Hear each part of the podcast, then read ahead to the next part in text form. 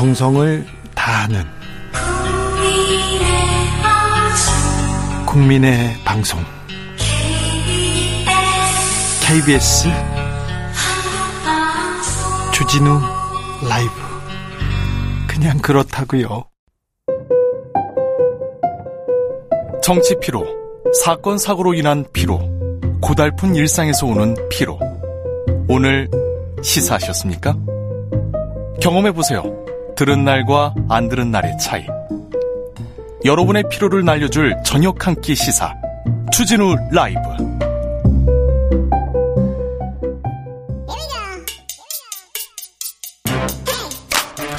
뉴스를 향한 진지한 고민 기자들의 수다. 라이브 기자실을 찾은 오늘의 기자는 은지옥이요. 시사인 김은지입니다. 자, 첫 번째 뉴스부터 가봅니다. 네, 홍범도 장군 관련 책이 역주행하고 있다고 합니다. 저도 다시 읽기 시작했어요. 아, 그러세요? 네. 역주행에 네. 또 하나의 역할을 하고 계시는 것 아, 같은데요. 네. 네. 서점가에서 지금 다시금 인기다라고 하는 것인데 네. 그 지난달 육군 사관학교가 홍 장군의 흉상을 그렇죠. 철거한다는 계획이 알려지면서 그때부터 홍범도 홍범도 장군 얘기를 우리가 많이 했고요. 우리가 또 방송에 또 했습니다. 구체적으로 어떤 책입니까? 네, 독서 대중들이 굉장히 관심을 많이 가지고 있다라고 하는 것인데요. 네, 마케팅은 이, 제대로 해줬어요. 네. 네, 노이즈 마케팅이다라고 하는 평가가 나오는데 민족의 장군 홍범도 한길사에서 발행을 했고요. 범도 1, 2 문학동네에서 발행했고 대한독립군 총사령관 홍범도 평전 레드우드에서 발행했고요. 홍범도 장군 한울 아카데미 이런 단행본 다섯 종이 이번 달 1일부터 20일까지 교보문고 판매량이 지난달 같은 기간에 비해서 얼마나 13배 늘었어요? 가까이 늘었다라고 합니다. 13배요? 예, 특히나 홍범도 평전은 가장 많이 늘었는데요. 40, 그러니까 47배 이상 늘었다라고 합니다. 네. 교보문고는 원칙적으로 도서의 개별 판매량을 공개하고 있지 않기 때문에 얼마나 늘었는지는 정확한 숫자는 모르는데요. 네. 전달과 대비해서는 확실히 비교가 되고 있습니다. 정치권이 아무튼 역사 공부 제대로 합니다. 홍범도 마케팅 제대로 해주고 있습니다. 이종찬 광복회장 어제도 홍범도 장군 얘기했어요. 네, 그렇습니다. 어제 기자간담회를 열었었거든요. 이 자리에서 홍범도 장군 흉상 이전과 관련한 이야기를 하면서 역사를 알아야 한다라고 목소리를 높였는데요. 네. 이종찬 회장은 신흥무관학교를 설립한 우당 유혜영 선생의 손자이기도 하고요. 예? 이 우당 선생은 육군사관학교 경내에 흉상이 설치된 독립운동가 다섯 명 중 한 명입니다. 네. 원래는 우당 선생 흉상도 이렇게 옮기겠다고 얘기했다가 또 그건 또 접었어요. 네, 그렇죠. 이제 그러면서 이러한 움직임에 대해서 역사 알았으면 이런 일 없었을 것이다라고 지적을 하면서요. 본인이 이 육사 내 독립운동가 다섯 명의 흉상 설치 작업 참여했다라고 밝혔는데요. 네. 1907년 대한제국 군대가 해체되는 날 의병이 시작됐고 이 의병은 독립군이 되고 독립군은 광복군이 돼서 국군의 역사로 이어지면 얼마나 이제 우리가 자랑 명예스럽겠냐라는 식의 이야기를 했는데요. 이게 우리 역사다 이렇게 얘기하죠. 네, 홍 장군은 대한독립군 사령관이었기 때문인데요. 네. 그렇기 때문에 공산당 이력을 뒤집어 씌면 안 된다라는 지적을 하기도 했습니다. 네. 북한의 지금의 북한 공산주의와 혼동해서는 안 된다라고 하는 것인데요. 만약에 그런 이유로 배척한다면 이 스탈린에 의해서 강제 이주됐던 카자흐스탄 50만 동포도 다 배척해야 되는 것이다. 지금 그러고 있어요. 지적을 하고 있는 것이죠. 지금 그러고 있어요. 중국에 남은 독립운동가 후손들, 어, 러시아에 남은 독립운동가 후손, 카자흐스탄에 남은 독립 운동가 후손들, 동포들 다 이렇게 배척하고 있어요. 네, 이제 그것에 대해서 이종천 회장은 어리석은 짓이다라는 식의 지적을 했는데요. 네. 네, 이번 달 초에는 육사 석자 교수직에서 자진 사퇴하기도 했습니다. 네.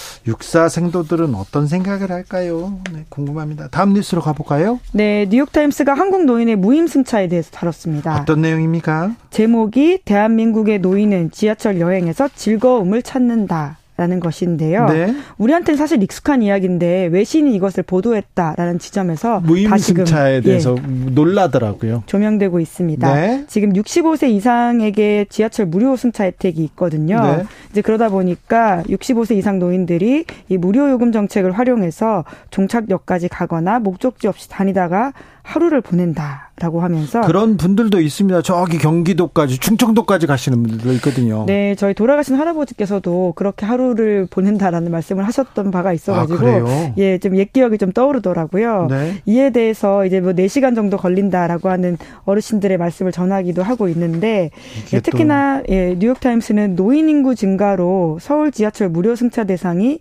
연간 승차 인원의 15% 차지한다라는 소식도 전하고 있습니다. 네. 별명이 있다라고 하는데요. 지공거사라고 하는데 지하철에서 공짜로 이제 놀고 먹는 사람들을 뜻하는 이야기다라고도 하는데 영어로 지공거사를 어떻게 했을까요? 네, 이게 좀 재밌는 표현이어가지고 좀 찾아봤는데 지금 정확히 기억이 안 나네요. 네. 예, 다시 한번 확인해서 말씀을 드리도록 하겠습니다. 네, 네. 이제 특히나 이 노인들 사이에서는 암묵적 규칙도 있다 이런 이야기를 하고 있는데요. 이제 붐비는 시간 피하고 젊은이들 자리 앞에 서지 않도록 한다. 라고 하는 식의 이야기도 전했다고 합니다. 젊은이들 자리 앞, 앞에 서지 않는다. 저는 그, 그 부분이 굉장히 마음이 아팠어요. 네. 네. 근데 그런데 이제 노인 무료 승차제도 정치권에서는 아무래도 비용 문제 때문에 폐지하려고 하거나 혹은 연령을 올리려고도 하고 있는데요. 이 부분도 뉴욕 타임스가 다뤘다라고 하거든요. 근데 우리가 노인 복지가 취약하잖아요. 그리고 노인 빈곤율은 높고요. 그래서 이 부분까지 손을 대면 안 될 텐데 저는 그런 생각이 좀 들어요. 네, 실제로 뉴욕타임스에서도 한국의 노인 빈곤율에 대한 부분도 같이 다루고 있는데 네. OECD에 따르면 65세 이상 한국인 10명 중에 4명이 빈곤에 살고 있는데 이게 일본이나 미국의 두 배에 달하는 수치다. 그래요. 너무 높아요. 네. 네, 실제로 어제 발표된 KDI 자료 보더라도 한국의 노인 빈곤율이 높다라고 하는 것은 자명한 사실로 보이는데요. OECD 회원국 중에서 이제 세배 웃돈다라고 하고요. 특히나 일찍 태어난 세대일수록 저소득 비중이 높다라는 조사도 나왔는데요. 그러니까 1930년대 후반 태생 절반 가까이가 이 빈곤에 취약한 계층이다라고 하는 것이 KD의 발표이기도 합니다. 좀 안타까운데. 네. 급속한 경제 성장으로 인한 소득 격차, 세대별로 다른 노후 보장 체제 이런 것들이 여러모로 이제 빈곤 격차를 불러온다라는 것이죠. 저출생에 또 노인 인구는 계속 급격하게 늘고 있습니다. 인구 고령화. 여기에 대한 대책 지금 세우지 않으면요. 지금도 늦는데 사실 늦었다고 볼 수 있죠. 늦어요. 지금도 늦는데 예. 좀 아, 좀 확실한 대책이 나와야 됩니다. 마지막으로 만나볼 뉴스는요? 네, 남극에서 반바지 입은 사진이 나왔습니다. 남극에서 반바지 입가 반바지 입는 소리 하고 있네 이런 얘기 할 거 아니에요. 네, 실제로 화, 사진 있더라고요. 사진이 아니 그 그거 과거에는 진짜 우스갯소리 말도 안 되는 소리 하지 마 이거 이런 얘기 할 텐데 진짜 그렇다고요? 네, 이제 이상 기온 때문이라고 하는데요. 작년에 닥친 이상 고온 수준이 지구 신기록이었다라는 연구 결과가 나왔는데 미국 지구 물리학회 회보에 게재된 내용이라고 합니다.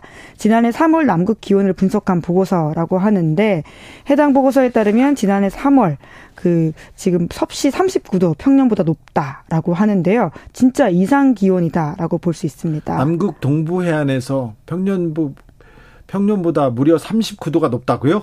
네, 이제 남극에서 3월은 가을에 들어가는 시점이라고 네. 하거든요. 그래서 평년 기온이 영하 50도 정도인데요. 네. 작년 3월에는 영하 10도 정도였다. 라고 합니다. 39도 올랐답니다. 39도. 와. 네, 이제 물론 여전히 영하 10도라서 굉장히 낮은 수치이긴 한데요. 남극 평균에 비하면 놀라운 숫자다라고 이해할 수 있습니다. 그래서 반바지 입는다고요?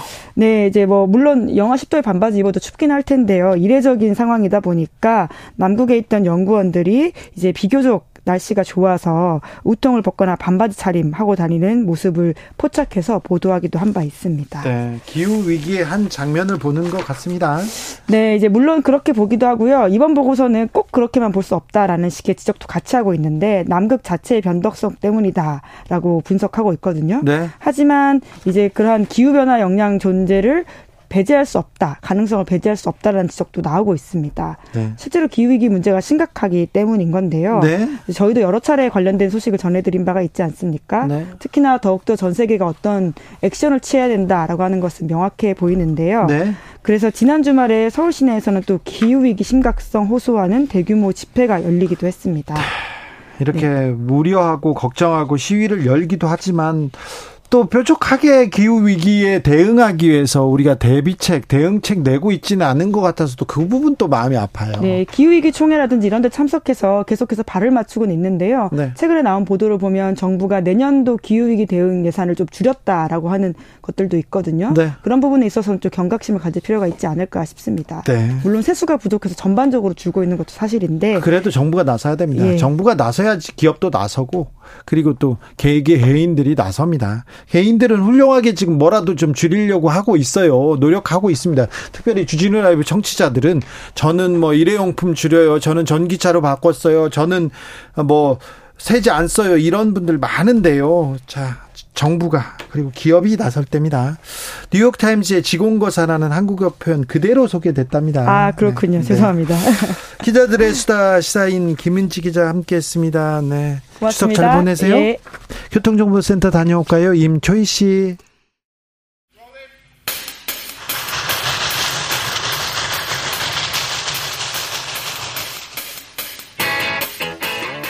오늘도 열심히 돌아갑니다. 정치발전소 장앤창. 정치평론계 최고수 두 분 모셨습니다. 장성철 공론센터 소장 어서 오세요. 네, 안녕하십니까. 장윤선 정치전문기자 어서 오세요. 네, 안녕하십니까. 바쁘시죠?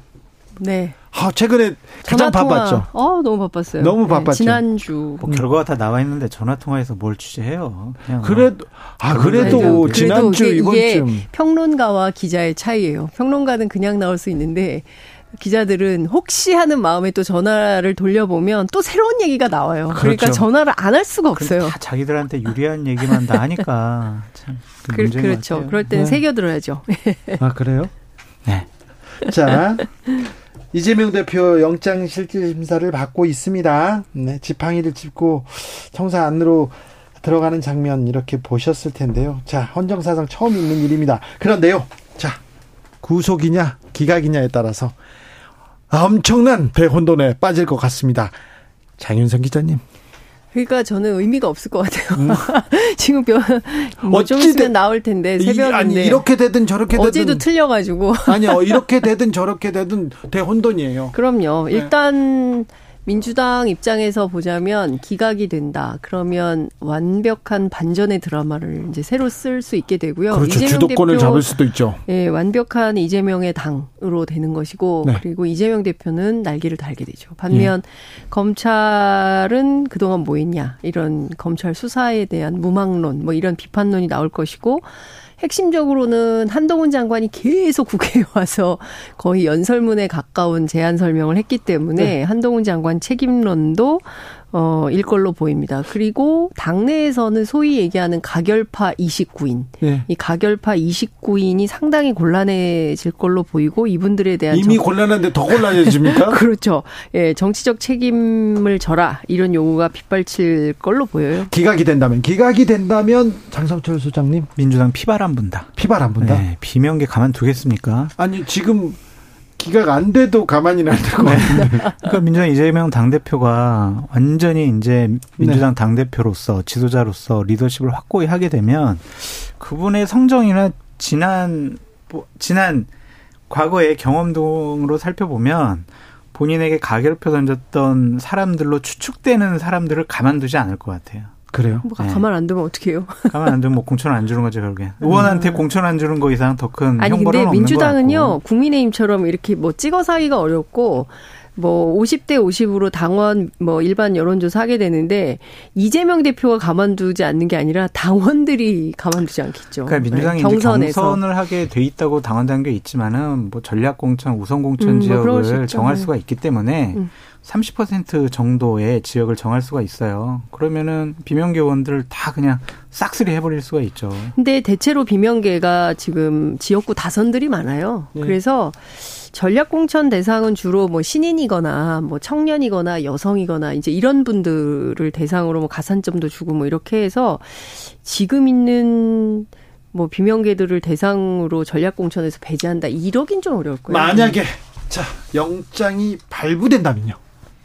발부되면 이제 상당한 또 경랑 속으로 가는데 경랑 속으로 들어갑니다. 진짜로. 그런데 민주당은 뭐 제가 보기에는 지금 상황에서는 당원 중심주의가 굉장히 높아진 참여민주주의가 굉장히 높아진 이런 상황으로 가기 아니, 때문에 개딸들의 강한 저런 요구가 당원 민주주의라고 해석하시는 것은 전 좀 무리가 있다고 생각이 듭니다. 음, 네. 그럴 수 있죠. 당원은 당원이잖아요. 그러니까 당 대, 아니 근데 좀 그러니까 거칠고 강력하게 뭐 근데 무슨 수박 깨고 뭐 이런 것을 하는 근데, 근데 그런 분들이 그렇게 많은 포션을 차지하는 것은 아니에요. 근데 이제 전반적으로 비명계 의원들도 어제 저랑 통화하면서 어가 동네 가보면 그런 얘기를 한다는 거 한 70% 정도는 어, 그래도 당대표는 지켜야 되는 거 아니냐. 어, 당신들이 가결표 찍은 것은 문제다. 이렇게 반응하는 당원들이 많다는 거예요. 그러니까 네. 제가 말씀드리는 내용은 그동안 어찌됐든 온라인 입당, 뭐, 혁신과 통합 그 이후로 쭉 이어져 온 민주당의 이제 그 당원들의 역사를 보면 이 당원들이 적극적으로 참여하는 분들이 상당히 많기 때문에 어, 이재명 대표가 감옥에 간다 하더라도 뭐 이 리더십을 흔들어야 된다거나 뭐 이재명 대표 대표에서 내려와야 된다거나 이런 당원들의 요구가 있을 것 같지는 않다. 오히려 더 결집하는 현상이 더 커질 거다. 이제 이런 전망을 민주당 안에서는 하고 있습니다. 옥중 정치, 옥중 공천, 옥중 네, 옥중 당무. 네. 뭐 이렇게 얘기가 나오고 있죠. 그럼 환상이에요. 환상이요? 네. 그건 불가능해요. 기본적으로. 그러니까 예를 들면은 민주화 투쟁을 하다가 독재 정권에 잡혀 들어가서 감옥에 있으면 옥중 결제할 수 있고 있고요. 옥중 공천할 수 있어요. 네, 하지만 지금 이 상황은 민주당과는 상관없는 지극히 개인적인 비리, 혐의, 범죄 의혹이란 말이에요. 그런데 그 그런 분이 구속까지 당해서 당무를 결정을 하고 공천을 한다? 국민들이 받아들이기 어려워요. 강한 지지층은 그래 이재명을 지켜야 하니까 그냥 당대표 절대로 그만두면 안 돼. 이렇게 하겠지만 그것이 과연 내년 총선에 도움이 될 것인가? 민주당을 사랑하는 분들, 민주당 의원들이 곰곰하게 냉정히 생각해 보면 이건 아니다라고 생각할 가능성이 높아요. 네, 이재명의 개인 비리라고 하기에는 예컨대 이 정도 수사를 했으면 이 정도 압수수색을 했으면 뭐 최소한 누구로부터 뭐 김인섭으로부터 얼마를 받았다거나 아니면 무슨 뭐, 뭐 유동규로부터 뭐 얼마를 받았다거나 뭐 이런 사실 확인들이 돼야 돼요. 근데 지금까지 이재명 대표 개인이 그러니까 예컨대 정치적인 무슨 목적으로 뭐 정치적으로 이득을 얻었다. 뭐 그게 뭐 제3자 뇌물에 해당되는지는 이제 재판에 가서 다퉈봐야 되겠지만 그런 정도의 이익은 있지만 성남시장으로서 하, 활동을 하면서 경기도지사로 활동을 하면서 개인적으로 이익을 편취한 것은 확인된 게 없어요. 그러니까 그러니까 제3자 뇌물죄가 나오는 것이고 네. 그러니까 다른 곳에다가 파킹을 해놨다라는 것들이 나왔던 것이고. 근데 그 저수지 논란과 관련해서도 그 얘기가 좀 기니까 너무 기니까 네. 그것을 이제 만약 구속을 당하면 이제 지금 구속당해 있거나 아니면은 지금까지 이재명 당 대표를 보호하기 위해서 음. 이재명 당대표에게 유리한 진술을 했던 분들이 네. 아 이건 진짜 큰일 났다. 이재명 당대표 정치적인 생명이 이제 끝났구나라고 하면서 사실대로 진술할 가능성도 높다라고도 보여지고 이제 오늘 뭐 동아일보 단독 보도도 나왔고 다른 언론사에서도 계속 얘기를 하고 있지만 이 쌍방울 대북 송금과 관련해서 이화영 전 부지사를 회유하라고 했다. 다른 음. 얘기를 하려고 했다. 지난 7월 20일에 민주당 인사가 이화영 부지사 일반면회 하면서 음. 아니 위에서 좀 이건 허위 진술이었다라고 좀 해달라는 옥중서신 편지 좀 써달라고 했다. 음. 그런 것들이 다 일반면회 한 것에 녹음이 다 되어 있다는 거 아니에요. 음. 보수 언론에서 그 뉴스가 나오는 걸 보니 겸, 검찰이 쥐고 있는 결정적인 카드가 그 내용 그런 것들이라고 그래서 제가 취재를 거죠. 해왔습니다. 네, 취재. 네. 백정화 씨하고 통화를 했어요. 그러니까 지금 백정화 씨는 누구냐면 이화영, 이화영 전, 전 부지사의 부인입니다. 부인입니다. 네. 정신 차려 그 주인공이죠. 네. 예, 계속 통화가 안 됐었는데 오늘 하여튼 우연한 기회에 통화가 잠깐만요. 됐어요. 근데 그, 그 얘기만 그분, 아니, 아니, 그러니까 음. 왜그 윗선이 누군지만 그걸 제가 말씀을 그러니까 드릴게요. 그, 그 이화영 부지사를 만났던 사람이 네. 이 백정화 씨는 아니잖아요. 아니죠. 아니 아니. 네. 지금 뭐냐면 계속해서 면회를 다니는데 남편 면회를 이 백정화 씨가 다니는데 그 가치에서 자기가 뭐 이렇게 그걸 못 한다는 거예요. 입력을. 그러니까 아, 이 디지털 맞아요. 문맥 뭐 이런 네, 게좀 있어 가지고 그걸 못 해서 그 면회를 도와주는 한 분이 있어요. 그리고 실제로 그 뭐죠? 당직과 관련 당직을 맡고 있는 뭐 이런 분인데 한 분은 접견을 잡아주는 분은 34살의 민주당 대의원이고요. 그냥 대의원.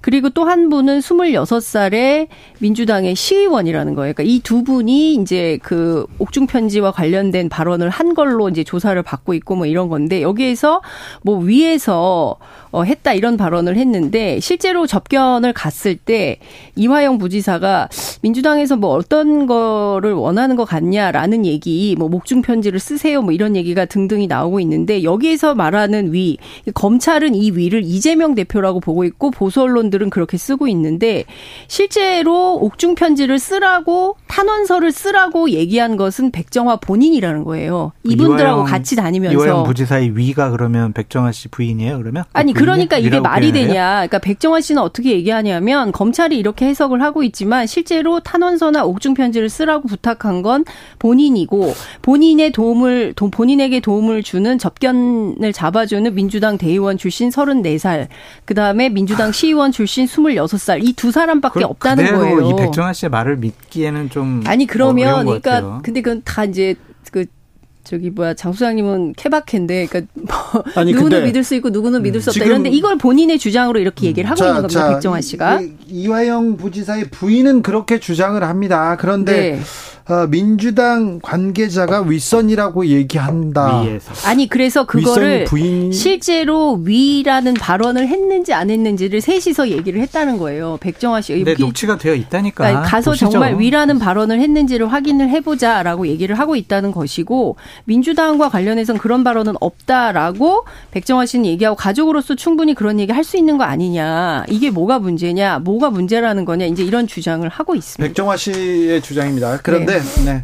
어, 민주당 인사들은 뭐라고 얘기했는지 그 부분은 오늘 영장실질심사에서 나왔을 거예요. 음. 변호사한테 한번 물어볼게요. 끝나면. 음. 자, 오늘 민주당 신임 원내대표로 홍익표 의원 선출됐습니다. 아무래도 민주당의 가장 큰 과제는 당의 단합인데 음. 지금 체포동의안 가결 이후에 아주 누구를 누구를 찍어내야 된다, 누구 지금 징계해야 된다 얘기하지 않습니까? 음. 그래서 비명 의원들과 지금 반명, 친명 의원들 사이에 골이 좀 깊은 거는 사실이잖아요. 단합으로 음. 나갈 수 있을까요? 단결로 갈 수 있을까요? 근데 저는 그 어쨌든 민주당 안에 여전히 이제 집단지성에 힘이 있구나라고 판단을 하는 게 네. 저는 사실은 남인순 의원 될 가능성이 높다고 판단했어요. 아, 왜냐하면 그래요? 예.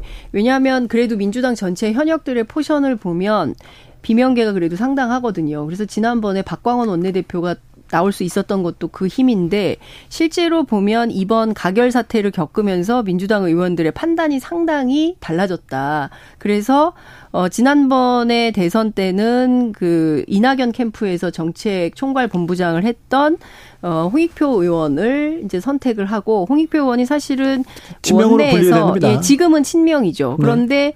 어, 뭐 왔다 갔다 하기도 하죠. 그러고 사실은 뭐 수석 대변인도 했죠. 민주연구원장도 네. 했죠. 정책위 의장도 했, 아니, 그러니까 원만한 성격 뭐 이런 것도 중요하지만 지금은 당이 위기 상황이기 때문에 여러 가지의 당무 경험이 있는 뭐 이런 경력을 굉장히 중요하게 본 걸로 보이고요. 그리고 실제로 저는 뭐 두루두루 이렇게 원만한 분이기 때문에 뭐 오늘도 뭐 후보들끼리 모여서 후보 단일화를 하려고 점심을 먹었다고 하더라고요. 그러니까 네. 뭐 어쨌든 다양한 경로를 통해서 좀 어떻게 하면 당을 화합시킬 것인지에 대한 고민은 지속되고 있다 이렇게 볼 수 있을 것 같아요. 좀 미스테리한 부분들이 있어요. 우원식 사선 의원이 네. 전 원내대표가 후보 등록 마감 5분 전에 등록했다가 네. 오늘 아침에 또 갑작스럽게 아 이거 이렇게 하는 건 아닌 것 같아. 이게 이러면서 후보직을 사퇴했단 말이에요. 예. 왜 그랬을까? 아무리 여러 가지 논리를 생각을 해봐도 미스테리한 부분이 있고. 그것도 취재했어요. 네. 네. 음. 가장 유력한 주자 아니었습니까? 굉장히 유력한 주자였고 뭐 들리는 소문으로는 이재명 대표가 좀 나서달라는 뭐 부탁도 한 거 아니냐. 그런데 확인해 보니까 친 저기 저 친명 초선 7명이 어, 그 홍범도 장군 관련단 무슨 행사에 직접 찾아가 가지고 그 우원식 의원에게 부탁을 했다는 거예요. 그 지금 이 출마한 세 명 가지고는 좀 리더십이 부족할 것 같으니까 선배가 좀 나서 달라라고 강력하게 요구를 했고 그러면 위기에서는 어떤 여러 가지 경험이 필요한 어, 본인 같은 사람이 필요하지 않겠냐라고 판단해서 막판에 이제 후보 등록을 했는데 후보 등록을 한 다음에 이 사선 이상의 그 다선 의원들로부터 엄청 비판을 많이 받았다는 거예요. 오늘 아침에 어? 중진협의회를 했거든요. 예. 이 자리에서도 상당한 비토가 나왔었다고 해요. 그러니까 지금 이 와중에 이런 선택을 하면 어떡하냐라는 비판이 상당히 많고 당 내부에서 이건 아닌 것 같다. 그리고 이제 본인 스스로가 이제 네 명 모아서 후보 단일화를 좀 하려고 했었던 것 같아요. 그래서 한 명을 하자 투표하지 말고 뭐 이런 얘기들이 있었는데 실제로 그게 안 됐고 어, 후보들 간에서도 안 됐고 또 다선 의원들 그 중진 의원들 사이에서도 후보 단일화가 안 되고 하니까 그러면 그만두는 게 낫겠다 이런 판단을 했다고 합니다. 그러니까 너무 거룩하고 아름답게 이제 포장이 된 것 같은데 민주당 의원들 얘기예요. 그러니까 네. 다른 어떠한 또 내막이 있지 않을까는 좀 그런 생각이 들고 긍정적으로 보세요. 네. 근데 민주당이 전 집단 이성이 발휘되고 있다고 생각하지 않는 사람이기 때문에 왜냐하면은 지금 당 대표 권한대행 역할을 하고 있는 정청래 최고위원 계속 저렇게 거칠고 강한 발언을 내보이고 있잖아요. 많은 친명계 의원들이 동조를 하고 있고. 네. 자, 가결표 던진 사람 색출해가지고 정치 생명을 끊겠어. 그리고 자, 빨리 다 자기 고백해. 이런 얘기들 하고 있단 말이에요. 그게 집단 지성이에요. 정청래 의원이 색출해서 정치 생명 끊겠다고 얘기했어요. 이거는 동조를 했잖아요. 이건 딴 사람이 강의원이라는 더민주 혁신위원 얘기를 네. 했는데 그런 거에 오히려 단어는 다르지만 네. 그러한 여러 가지 분위기를 몰고 가고 있잖아요. 그러니까 뻔하잖아요. 석방 촉구 음. 결의안에 어 빨리 다 서명해라라고도 욕을 하고 있고 다 그런 거 아니겠어요. 그러니까 뭐 다름을 존중하지 않는 민주당 지도부의 모습이 동의합니다. 과연 집단 지성이냐라고 비판하지 않을 수 없어요. 네. 그러니까 민주정당에서 사실은 뭐 저는 강의원 위원장인가요? 이분이 어, 굉장히 거칠고 사나운 주장을 했고, 네. 이런 주장에 그 동의할 민주당 다수는 아니라고 생각해요. 무슨 민주정당에서 무슨 색출 얘기를 하고 뭐 이렇게 하는 그러게요. 것은 옳지 않죠. 그리고 어, 뭐 격해서 그런 발언을 했을지는 모르겠지만 이것 때문에 어떤 굉장히 적극적인 당원들한테 네. 뭐 표로 도움을 받을 수는 있겠지만 민주당의 다수가 그 동의하거나 인정하고 아 그렇게 합시다. 이 무슨 옛날 공산당 무슨 민주, 색출하듯이 이건 아니잖아요. 그렇죠. 민주당이 네. 체포 동의안 아니 지금 그런 모습들이 보여지고 아, 있는데 그러니까. 아니라고 얘기를 하는 아니 아니 아닌 게 아니라 이게 나쁘다. 이렇게 네. 하면 안 된다. 부끄럽다라는 게 친명 안에 있는 다선 의원도 이런 말을 네. 해요. 체포 동의안 누구라고 얘기까지 과정에서 보여준 민주당의 행태를 보면 이게 단합된 당이 맞나 이런데요. 더 실망스러운 것은 그 이후 이후에 보여준 행태였거든요. 그럼요. 그래서 이제 홍익표 의원을 이렇게 선출로 음. 선출하고 일단 당을 추슬러야 될 것 같아요. 그렇죠. 그게 중요하죠. 단합을 해야 뭘 해볼 거 아니에요. 근데 홍익표 원내 신임 원내대표의 일성이 저는 저게 맞나라는 좀 생각이 들어요. 이재명 대표와 함께 이재명과 함께 총선 승리하겠다라는 네. 거거든요. 그냥 영장 실질 심사에서 영장이 기각이 되면은 음. 그게 맞겠지만 구속이 됐어요. 그러면은 어떻게 저렇게 함께 총선 승리에 나갈 수가 있어요? 그러니까 저 너무 성급한 발언이 아니었느냐라는 좀 생각이 들고 당을 좀 추스리고 안정화시키는데 내가 참 많은 노력을 하겠습니다라는 원론적인 수준의 언급만 하는 것이 좋지 않았을까라는 좀 생각이 듭니다. 지금 민주당에서 지금 이재명 대표를 빼놓고 얘기할 수 있을까요? 네, 아니 근데 자, 이런 아. 건 있을 것 같아요. 그러니까 뭐 저도 뭐 민주당과 관계는 없지만 오랫동안 민주당 취재를 해보면 민주당 사람들 얘기를 많이 듣게 되는데 지금 분위기는 어찌됐든 검찰의 수사가 상당히 무리하다. 그 이렇다 할 만한 증거도 없이 계속 수사로 사람을 괴롭히고 있는 거 아니냐. 검찰이 오히려 정치를 하고 있다. 반면 정치를 해야 되는 민주당이 법률가적 판단을 하고 있다. 이게 뭐냐. 이제 이런 비판들을 네. 하고 있는 거거든요. 네. 그렇기 때문에 지금으로서는 어 야당의 기수인 이재명 대표를 지키고 이재명 대표를 중심으로 단결해서 어 윤석열 정부를 심판할 수 있는 어떤 주력 부대를 만드는 게 필요하고 중요하다 이런 판단을 하고 있는 거예요. 그러니까 그 정부 여당을 견제하기 위해서 핵심 깃발은 이재명 대표밖에 없다라고 판단을 하기 때문에 뭐 이재명 대표와 함께 총선 승리하겠다라고 얘기를 하는 것이고 저는 이 기조는 민주당이 바뀌거나 흔들릴 것 같지는 않습니다. 하, 본인이 체포동의안이 처리될까봐 전날에 그런 부결 호소문을 내는 네. 6월 달에 했던 대국민 약속을 저버리는 180도와 다른 선택과 판단을 하는 음. 그런 야당 지도자를 믿고 윤석열 정권을 타도하겠다? 지난 1년 넘게 이재명 당대표가 당대표로서 제대로 한 역할이 뭔지 본인 계속 사법 리스크만 방어하려고 했던 것이 아닌가.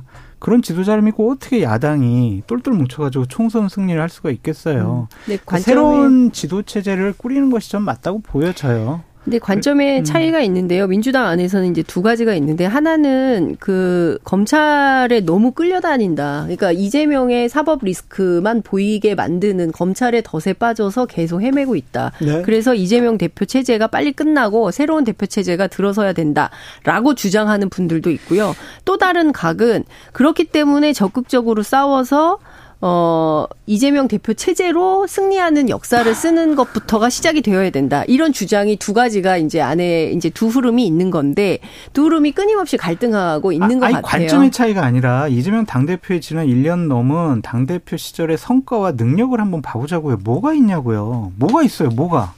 뭐가 있어요. 근데 그런 사람이 과연 앞으로 잘할 수 있다? 그 사람 중심으로 뭉치면 총선 승리할 수 있다? 이렇게 생각하는 건 대단한 환상과 착각이죠. 음. 자, 장 소장님. 네. 네. 다음 이슈 물어보는데 네. 신원식 후보자 자, 아. 친일 옹호 논란 계속 나오고요. 그리고 김행 후보자 계속해서 논란이 나옵니다. 보수의 인물이 그렇게 없습니까? 저는 네. 오늘 이 방송을 들으시는 분들 또 네. 유튜브로 나중에 녹화로 들으시는 분들이 오늘 날짜 경향신문에 나온 김미나 칼럼을 좀 꼭 읽어봐 주셨으면 좋겠어요. 거기에 제가 하고 싶은 생각, 하고 싶은 판단 모든 것이 다 나와 있더라고요. 네. 부끄럽고 창피합니다. 신원식, 김행 이런 사람들이 보수의 인물로서 장관 후보자로 지명받고 그 사람들을 옹호하는 국민의힘 사람들 정말 좀 더 심하게 표현하고 싶은데 정말 너무 한심해가지고 부끄럽고 한심해서 너무 어쩔 줄 모르겠어요. 정말 창피합니다. 네. 저는 이종찬 광복회장이 보수의 원로로서 그나마 상당히 상징적인 역할을 하고 있는 거 아닌가라는 생각이 좀 듭니다. 그 뉴라이트 사관에 대해서 상당히 비판적으로 얘기를 하고 있어요. 네. 그러면서 네. 이제 유인촌 장관 후보자에 대해서도 그렇고 그다음에 이균용 대법원장 후보자에 대해서도 이제 일침을 가하고 있는 건데요. 그러니까 중요한 것은 저희가 이제 진보가 집권할 수도 있고 또 보수가 집권할 수도 있어요. 그렇지만 지금까지 진행된 대한민국의 역사를 역행하는 방식으로 가서는 안 된다라는 네. 판단을 다수 국민들은 하고 있는 겁니다. 그러니까 홍범도 장군 얘기가 계속 나올수록 어, 대통령 지지율이 떨어지는 이유가 거기에 있는 거거든요. 그리고 왜 쓸데없이 역사 문제를 계속 거, 그 꺼내냐. 이미 이명박 정부 때 한바탕 소란이 있었고 다 정리된 이슈를 다시 끌고 나오는 것은 스스로 손해다. 그럼에도 불구하고 이념 전쟁을 계속 하는데요. 이 역사의 퇴행을 긍정적으로 볼 시민은 없다. 이런 말씀 드리고 싶습니다. 정치발전소 장현장 오늘도 열심히 달렸습니다. 끝났어요? 장성철 수장님 감사합니다. 장윤선 기자님 감사합니다. 네, 감사합니다. 추석 잘 보내세요. 주진우 라이브는 내일 오후 5시 5분에 돌아오겠습니다. 지금까지 주진우였습니다.